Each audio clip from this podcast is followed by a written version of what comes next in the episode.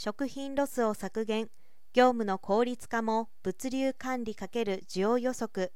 自動発注にて、毎日注文される商品を正しく出荷します。そのために物流拠点の在庫量を調整しつつ、メーカーに発注します。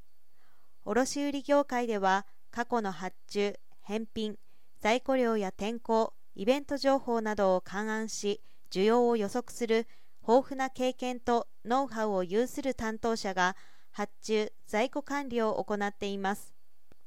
煩雑で人依存型の業務はデジタル革新が求められています。コンビニエンスストアへ商品出荷する。国内35カ所の物流倉庫において600アイテムに関する発注・在庫管理業務を複数の熟練担当者が1日1人約4時間を費やしていました。返品による食品ロスの削減も課題だったということです。アサヒ食品は日立との競争を通じて独自アルゴリズムで需要予測かつ適正在庫量を測って発注推奨値を算出・提示するシステムを稼働させています。今月8日、その導入効果として発注業務を約4時間から約30分に削減できたこと、欠品を約4割、返品を最大約3割低減できたことを公表しました。高い精度が確認されました。同システムは、ルマーダソリューション群の一つ、日立デジタルソリューション4リテールを活用。需要予測と在庫管理を連携させてデータを統合することにより、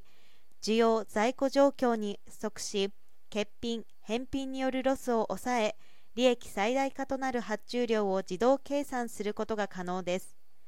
各拠点でアイテムごとの発注推奨値を勧告するので、人の作業は発注量の確認と決定のみとなります。各人が外部ウェブサイトから手作業でダウンロードしていた得意先公開の受注速報値や気象データ等の収集作業はウェブクローリングにより自動化されます。サブスクリプション型で拠点数に基づいた料金で利用できます。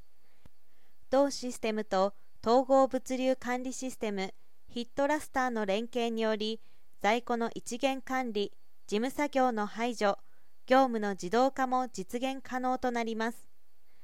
アサヒ食品は DX を一層進めるとともに資源や排気ガスの抑制を行い、SDGs 達成を目指していくということです。